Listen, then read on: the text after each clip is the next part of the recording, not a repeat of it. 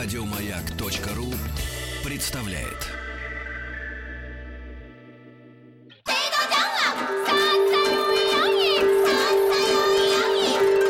Правильное название Японии – Ниппон.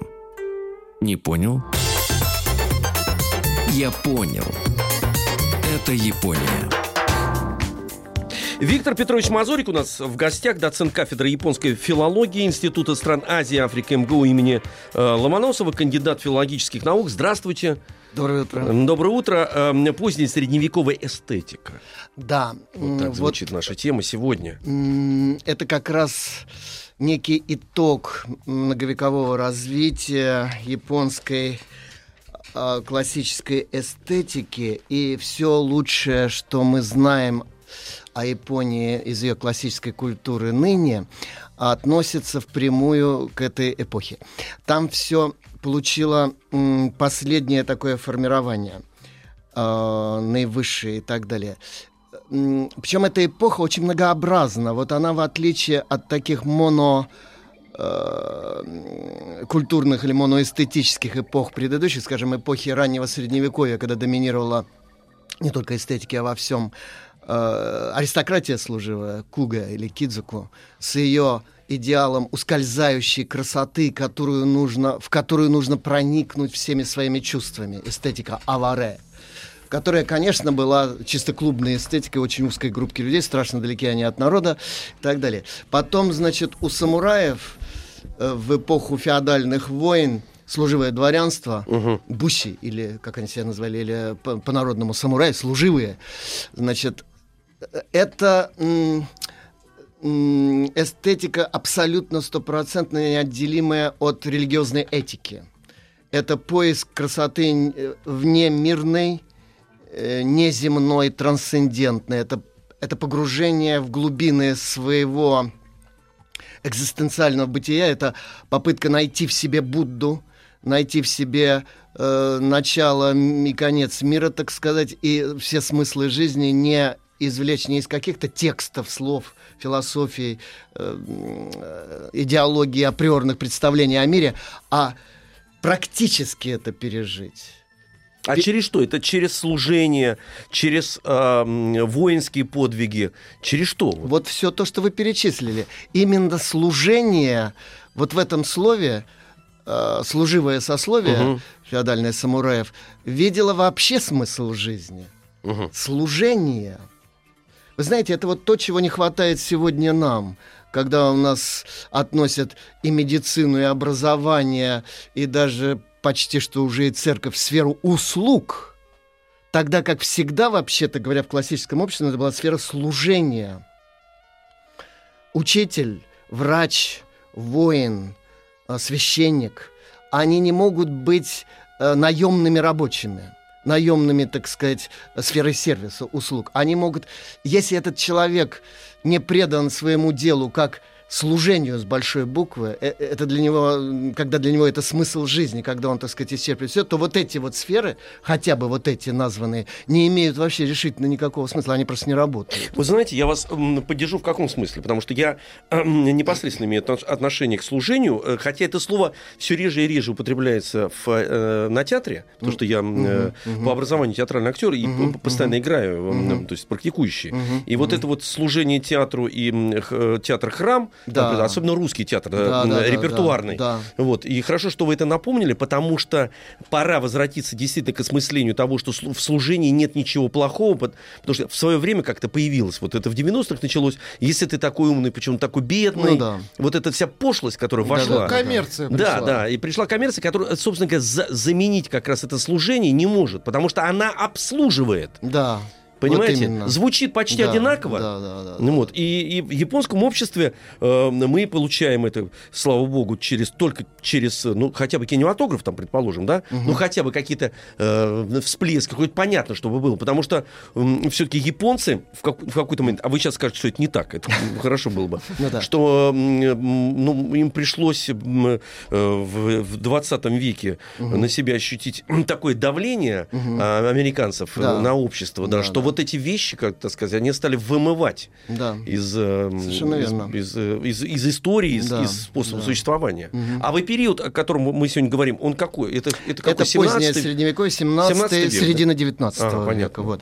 Но чтобы подойти к нему, чтобы объяснить его специфику, я все-таки еще вернусь к средним векам. Вот что касается вот этой разницы служения и обслуживания, да, ведь э, была эпоха, когда и у нас люди это еще помнили, еще понимали. Мгм. Даже после, так сказать, подключения нас к европейской культуре в, на рубеже 17-18 века, в эпоху реформ Алексея Михайловича, а потом Петра I, Екатерины и так далее, вот э, э, Чацкий, ведь у Мгм. Грибоедова говорит, служить бы рад, Да. прислуживаться тошно. Вот.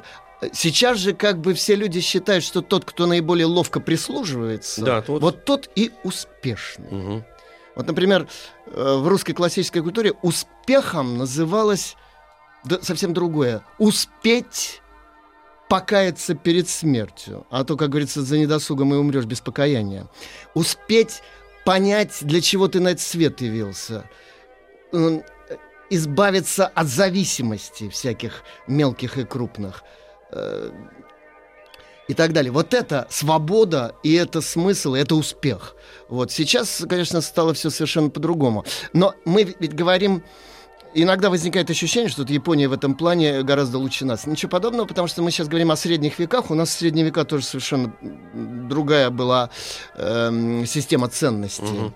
Вот. Просто мы действительно как-то это все подзабыли. И вот, кстати, э, театр, что касается театра, мы уже там вкратце говорили об этом театре. Что такое театр но, Саругаку но но? Это театр, который предполагает м, от зрителя не потребительское отношение, когда человек, так сказать, ему готовое подают зрелище, а он его просто... А, то есть его не развлекают, а его втягивают и заставляют мыслить, сопереживать и делать эм, выводы и менять после про- просмотренного, Абсолютно, менять абсолютно. свою э, Это зрения. интерактивный Да. театр, хотя там нет внешней интерактивности, когда вот там идет переговоры с залом, там, далее. Мгм. это в Кабуке, это вот как раз Да. тот период, к которому мы сейчас подходим. А в средние века это м, взаимодействие зала и м, сцены на очень таком глубоком экзистенциальном уровне. Дело в том, что э, зритель в но, в классическом но периода дзами, конец XIV века, начало 15 это э, соучастник некого литургического общего действия. Вот теоретик и гениальный драматург и великолепный актер этого театра э, Дзами, он писал, что э, истинная тайна, а я напоминаю, что это искусство средневековое, где метафизические духовные ценности доминировали над э, э, секулярной системой ценностей мирских, так сказать. Он говорил, что вот истинная тайна искусства, он называл ее хана, цветок, э, адресуясь к тому цветку, который Будда э, царевич Гаутама показал своим ученикам в первых проповедях, когда он еще не находил слов для объяснения того опыта Сатори, вот этого, который открылось ему истинное видение мира. Он говорил, что вот этот цветок рождается не на сцене и не в зале, а между ними. И для этого... м, А, между сценой и залом. Да-да, и для этого... То есть это результат взаимодействия. Взаимодействие. И, и роль э, зрителя ничуть не меньше, чем роль актеров. Туда нельзя прийти, как, знаете, скучающий клиент такой.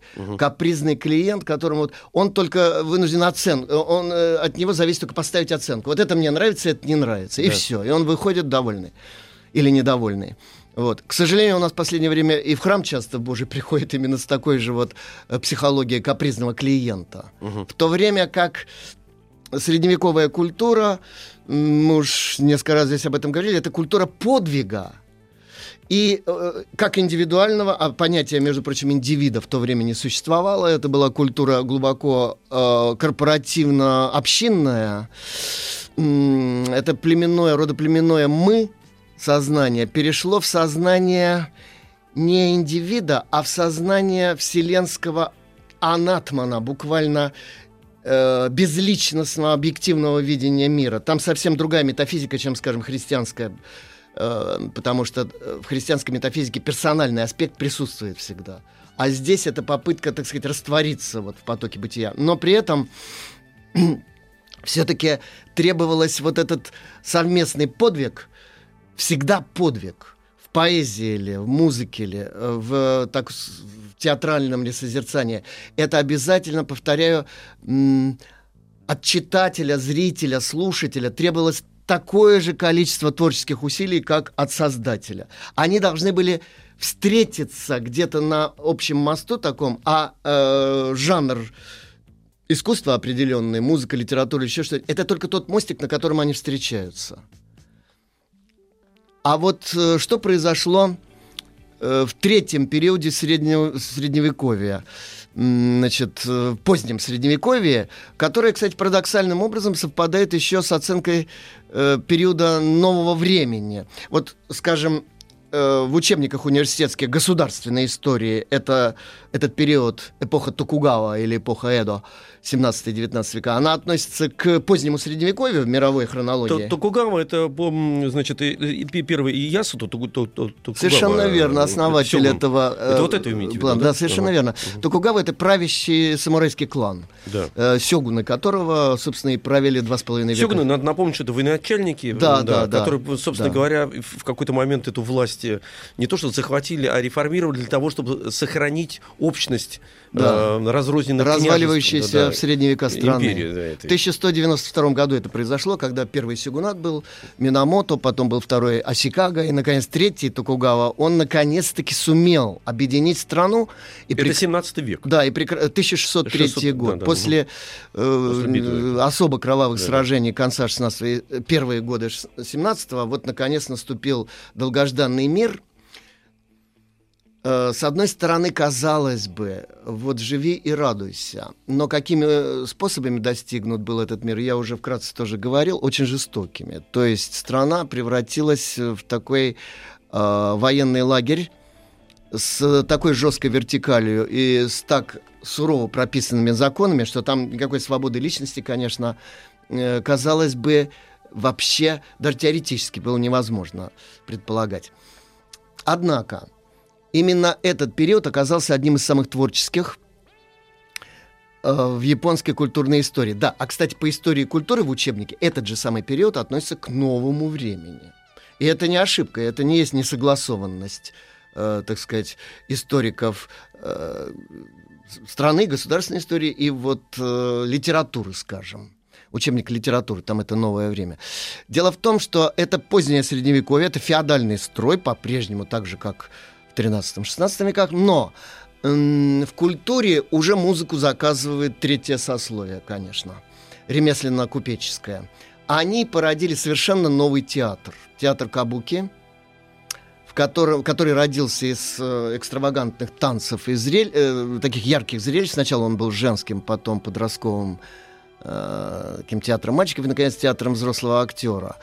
И вот в этом театре соединилось все лучшее, что было в эту эпоху. А что там было наиболее привлекательным и знаковым таким? Я э, еще раз подытожу то, о чем так вкратце уже говорил.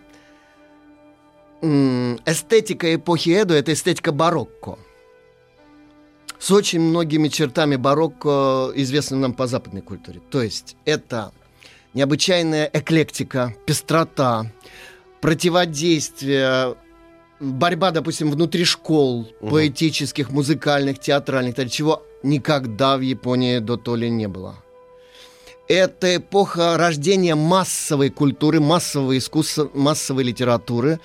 И один из первых признаков этого – начало книгопечатания. Японцы были знакомы с печатью ксилографической, с резных деревянных панелей. Да, цветные причем они у них были. Да, вот. Это было еще у них э, даже в эпоху Нара, 8 век. Между прочим, это из Кореи пришло. У корейцы тоже ксилографией пользовались где-то там с 8 века. А э, к 13 веку э, они уже использовали наборный шрифт. Кстати, самый древний э, текст. Виктор Петрович, э, вынуждены прерваться. Угу. Нам интересно, да, но не упустите суть событий. Сейчас будут новости, а мы обязательно потом вернемся.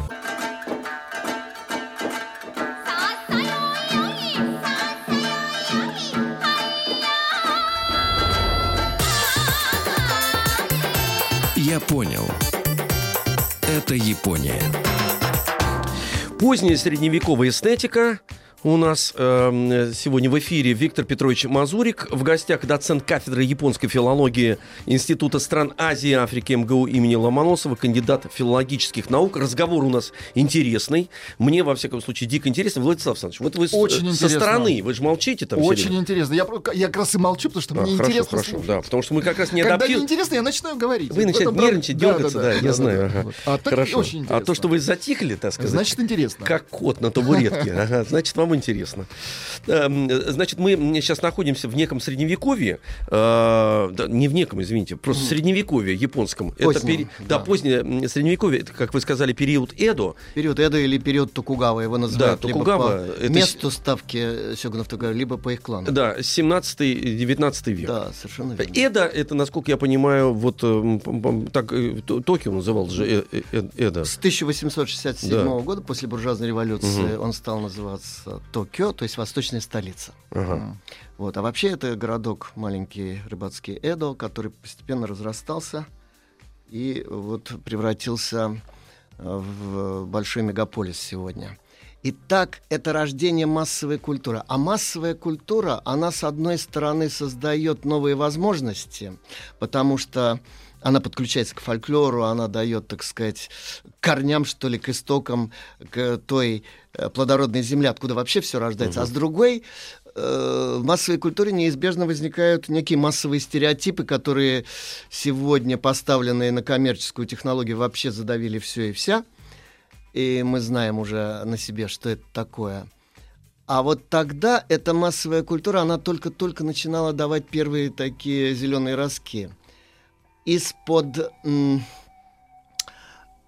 стереотипов более ранних эпох, когда, скажем, э, буддийские буддийский поиск истины, он тоже настолько формализовался и настолько догматизировался, что там уже, так сказать, э, схоластика одна осталась. Слова, слова, слова. Вот.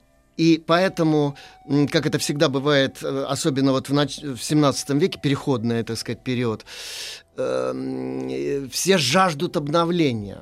Но вот в поэзии, например, это выра- выразилось э, в создании нового направления внутри поэзии хайкай, э, коллективной поэзии цепочек стихотворных, так называемых, когда несколько поэтов, чередуясь двустишими и трехстишими, создают... э, В средние века это была стострофная цепочка ренга классическая, она уже стала классическим жанром, а вот в эпоху Эдо это ренку, так называемая, 36-строфная цепочка, Самым великим мастером, который в конце 17 века был великий Басё.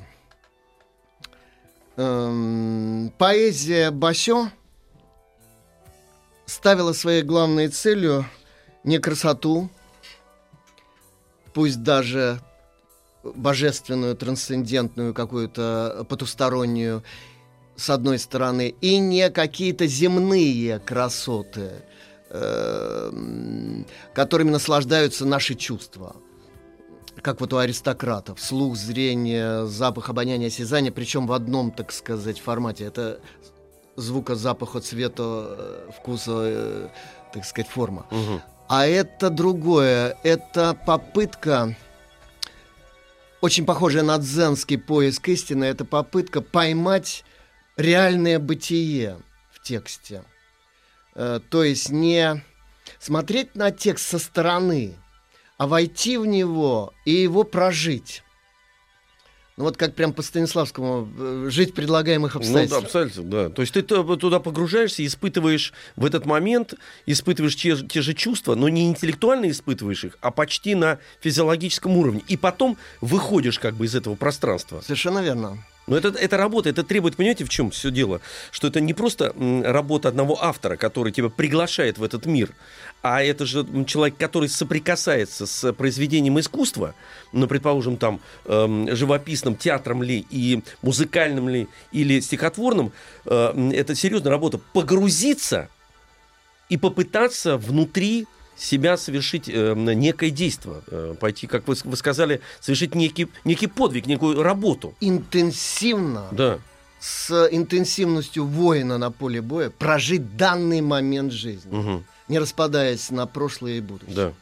Вот эм, это очень сложное Очень искусство сложно, для да. человека. Очень сложно. Его достигают только молитвенники в высшей точке молитвы, воин на поле боя, ученый или художник в момент озарения какого-то, когда вот он в новое качество прорыв совершает, гедацу, прорыв или вот пробуждение. Э, Так вот, что такое эстетика Басё? Э, Это, я бы сказал, идеал Саби, отстраненности вселенской, которая исповедовалась в поэзии средних веков, вернувшаяся на землю. Басё чаще употреблял термин «ваби».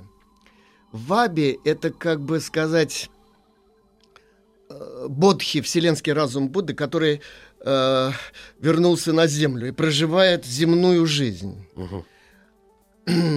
Басё говорил, что надо учиться поэзии не у поэтов даже, и не тем более у идеальных стихов прошлого, а у реальности, у действительности. Он говорил, э, учитесь, как описывать бамбук у бамбука, а сосну у сосны. Но легко сказать, ведь не все мы... Как быть? Ведь это требует специального читателя, в общем. Особенно в сегодняшнюю эпоху потребительства, в том числе и художественного потребительства, мы считаем, что мы должны вот прочесть текст, и либо, опять-таки, он нам понравится, либо нет. Вот и все, что мы можем сделать. А, А, вот тут или- должен читать поэт. Да-да-да, или, по- или, или э, полезен тебе этот текст или нет, Да. вот еще. Ну Вот. да, или ты извлек какую-то, да, вот. полезную А, да, для себя отлично, да, всё мысль, понятно все стало. да. последнюю э, и важную мысль, говорит, да, вот эта вот мысль, я с ней согласен. говоря. А представьте себе другую этику чтения, когда ты должен, когда тебя поэт своим текстом предлагает войти в реальность. Этот стих становится неким окном, порталом, через который ты должен войти в реальность, и там должны слиться поэт, читатель, и э, они должны слиться в том образе, который предложен. Мгм. Вот ощущение марева жаркого летнего японского убасё. Сад и гора вдали дрогнули, движутся, входят в летний раскрытый дом. Островки, островки, и на сотни осколков дробится море летнего дня. Отворите дверь, лунный свет впустите в храм у Кимидо. Опала листва, весь мир одноцветен, лишь ветер гудит, осень. Или белых капель росы, не пролив, колышется хаги осенний куст. Э, Вот такая поэзия в переводе, вот это я читаю блестящий перевод Веры Николаевны Марковой, она все равно, я должен признать это с прискорбием, что даже самые идеальные переводы, вот эту вот задачу, Да, да, я с сказал, вами согласен. Передает, да. Они Они, не не- дают. они в принципе не могут передать. Я когда, к сожалению, один раз все был в Японии, надо повторить этот опыт. Сейчас, вот, может быть, это будет э, спусковым крючком для того, чтобы заново подготовиться к такой поездке. Я там именно в Японии ощутил, что действительно ни один перевод не может дать некую адекватность. То есть подвести тебя можно, но дело в том, что там не буквы, даже визуально. То есть они Образы. рисуют образы, да. И мы можем только представить себе, как японец воспринимает это, потому что мы воспринимаем информацию из слова через буквы, а там совсем другое. Представляешь, ты пишешь букву или ты рисуешь образ. Это же разные подходы совершенно. В общем, да, это требует многовекового воспитания Конечно, да. особого типа читателя. Конечно. Вот вы знаете, очень часто многие говорят, такие наблюдательные дирижеры, э, музыкальные режиссеры и так далее, они э, говорят вот тоже об этом, что ведь проблема современного театра не только в отсутствии драматургии э, хорошей. Вот согласитесь вы или нет, как человек театра, что если посмотреть на разные степени кризиса, то многие говорят так, согласны ли вы, что в актерской среде, в качестве актеров, этот кризис может быть наименьший. В режиссуре там уже серьезнее. В драматургии совсем плохо. Э, То есть э, э, люди, не знаю, за что браться, берутся за классику, причем переиначивая ее до такой степени, что вот, особенно в опере это видно современно, как-то по умолчанию стало считаться, что классическая опера неинтересна. И создается вот эта вот экстравагантная эм, Ну, до, форм- форма подачи, да. до цирковой клоунской экстравагантности Мюзикл. какая-то. Но это, вы знаете, я вам должен сказать так, это вынужденная мера, потому что я об этом часто думал, э, потому что дошли до такой степени, что м, потеряли связь с аудиторией, эм, испугались, э, эм, значит, э, разговаривать с аудиторией на том языке, который подразумевает классическую опера, значит, эм, средства масс- массовой информации и рядом существующие эм, жанры телевидения, кино более мобильны в этом смысле, э, вот, э, и потом они более продаваемые. И, и вот это вот часть этого процесса. А для того, чтобы завлечь, вот начали использовать методы, э, не присущие э, театру. Потому что театр, у него инструментарий другой. Да-да. Он не может брать методологию Мгм. из других видов искусства. Мгм. То есть элементы, конечно, Мгм, безусловно, но чтобы полностью Мгм. строить на этом невозможно. Тогда ты начинаешь заигрывать, продавать тем Мгм. самым, Мгм. вот, и терять, собственно говоря, суть Мгм. этой оперы. По поводу актеров должен вам сказать, что артистам почему проще в этом смысле, потому что они ведомые, а Мгм. уже эм, стоит за ними Мгм. драматургия, которую выбрал режиссер, Мгм. есть постановщик, Мгм. есть художник, Мгм. есть сценограф, вот огромное количество людей, которые э, для которых акти- артист является инструментарием. Вот. Режиссеру тоже проще в том смысле, что он может себе позволить взять э, да, примеры высокой драматургии и, и- или современные адаптировать под Мгм. собственный замысел, а вот первоисточнику, Ну да. к чему возвращаемся, к литературе, сложнее всего, Мгм. потому что писатель или драматург Ну да. должен опять заново Мгм. что-то написать. Мгм. Понимаете? С Мгм. одной стороны, соблазн того, Мгм. чтобы Мгм. эм, сделать это с- так называемым в кавычках современным, Мгм. вот, или прозябать, э, размышляя, значит, э, э, э, перед листом бумаги, понимая, что ты пишешь и тут же кладешь это в стол. Правда. И я, знаете, когда вот вы говорили, я подумал еще вот о чем. Актеру еще проще потому, что он растворен в потоке современной жизни э, значительно больше, скажем, чем драматург, которому надо садиться Конечно. за стол, класть перед собой Артист не листы бум- философствует. Нет, нет, нет, нет. Это я э, не, не, не, не, не умоляя. не- не- просто Да-да. это другая профессия. Да, да, да, да, да, да. А. Кстати, когда я сказал о цирковых методах, я подумал, что мой дрожайший друг э, клоун э, Рудольф Коновалов обидится на меня, если услышит эти слова, потому что он мне говорил о том, что и в цирке происходит то же самое. То есть э, цирк теряет свою специфику. Он превращается в некое квазицирковое зрелище. Да, да. Э, между Это прочим, вот вынужденное шоу с трюками да, такое. да, вот э, цирк дю Солей там Да, и так да. далее. Э, Руди к этому относится очень э, негативно. Он говорит, это не цирк, потому что у цирка есть совершенно другая специфика. Она многовековая, она, так сказать, имеет свой канон там и так далее. И когда он ломается, то цирк исчезает, возникает что-то совсем другое. В театре, я думаю, то же самое. Абсолютно с вами согласен.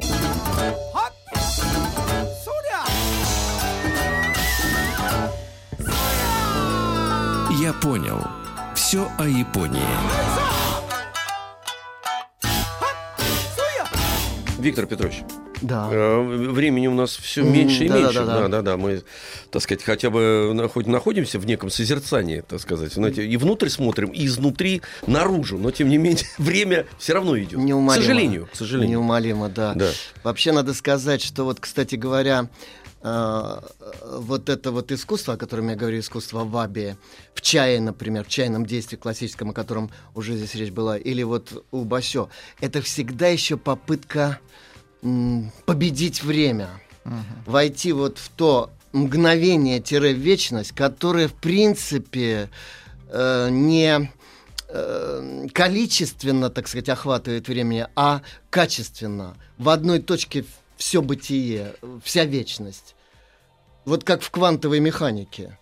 Там ведь время сингулярное, там вот у э, этих микрочастиц у них э, время тоже мгновенно Но вечное. в точке, да, сказать. да, да, оно из точки сразу во Вселенную превращается, и Вселенная Оно уходит, гибкое, да. уходит в точку в одну. Э, вот эта точка сингулярности, так Да, называемая. и мы пытаемся, но мы, так сказать, чисто теоретически об этом размышляемся. А вот попытка пережить это, войти в это состояние.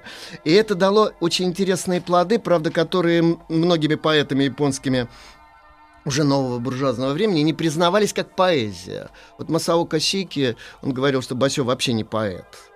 И это не значит, что он его осуждал, хотя он сам э, Сики поэт и реформатор поэзии, создатель новой теории реализма психологической поэзии, он говорил, посмотрите внимательно на Басё, это не поэзия, это все что угодно, но не поэзия, это духовный поиск, это игра, наконец, коллективная. А он имел в виду форму или что? Ну, не содержание же, потому что... Все. А. И зам... главным образом замысел, причину вот этих поэтических собраний. Он говорил, это дзану бунге, это это особый вид экзистенциальной игры вообще. А э, Басё, он больше режиссер. Кстати, вот в старом театре, тоже хочу сказать, ведь не было разделения труда на актера, а, режиссера и драматурга. Глава труппы соединял в себе все эти три Мольер. качества. А, да, и у японцев то же самое, вот Дзами или Каннами там в 14-15 веке.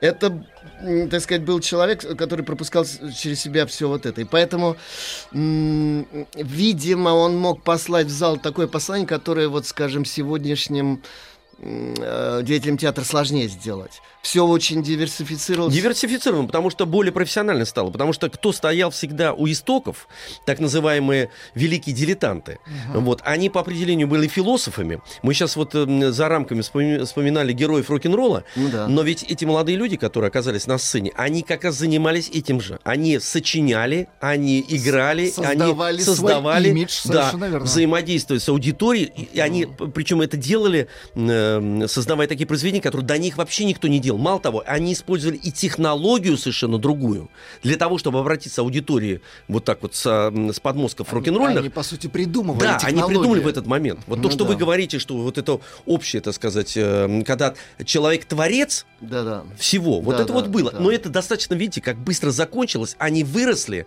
они попали под эм, воздействие продюсерских групп и лейблов всяких, а, получили инъекцию заработка. И с Конечно, этим все конечно, закончилось. да. Они не, многие Да, не выдержали да. этого. Рок как образ жизни и рок Да. как профессия это довольно разные вещи. Абсолютно, абсолютно, абсолютно, да. Когда по- появились коммерческие стандарты. Конечно, конечно. И все так, как говорится, пошло дело на лад, сам ему не рад. Да. Вот. А все-таки вот м, э, вот эта идея о том, что хорошо забытое старое, это может быть актуально новым, вот чего нам не хватает в сегодняшнем театре? Ни новых форм даже, ни каких-то новых технологий и так далее. А э, вот этого вот... Чем театр может конкурировать с интернетом, с литературой и так далее, я считаю? Это вот этим вот интенсивностью сиюминутного соприкосновения людей, стирание грани между актерами, и э, между актером и залом. Вот эти вот люди, как я сказал, такие как Дзами, Канами, Басё, они в одном лице и творцы текстов, и режиссеры эм, презентации этих текстов, и одновременно еще они и читатели, и зрители. Вот э, Дзами об этом специально говорил в своих трактатах. Э, Потом я говорил э, в этом о чае. Там есть такая этика чайная. Нету, го- нету мастера чайного и гостя его. Мгм. На, в чайном действии гость должен быть мысленно на месте чайного мастера, а чайный мастер на месте гостя. И только тогда между ними будет вот то самое драгоценное взаимодействие, ради которого, собственно, все это и затевается. Посредством чайной церемонии. Да, да, да, да. То есть она является порталом Да, общения да, двух да, да, да, личностей. да, да. Получается так, да? Японское чайное действие это действительно такая чайная литургия. Это не просто э, изысканный вид чаепития, Мгм.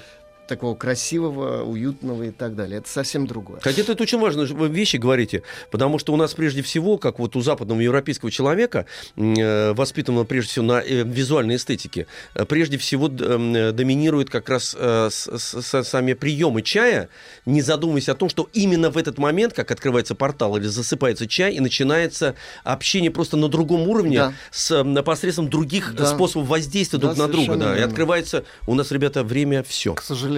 К сожалению, все. Виктор Петрович Ну- Мазурик был у нас в гостях, доцент кафедры японской филологии Института стран Азии и Африки МГУ имени Ломоносова, кандидат филологических наук. Огромное вам спасибо. Наша ведь задача какая? Запустить механизм э, м- мыслительный, правильно? Не загрузить людей, а Нет. заставить их самостоятельно Это очень сложно. встать на путь да, подвига. да. Спасибо вам огромное. Еще больше подкастов на радиомаяк.ру.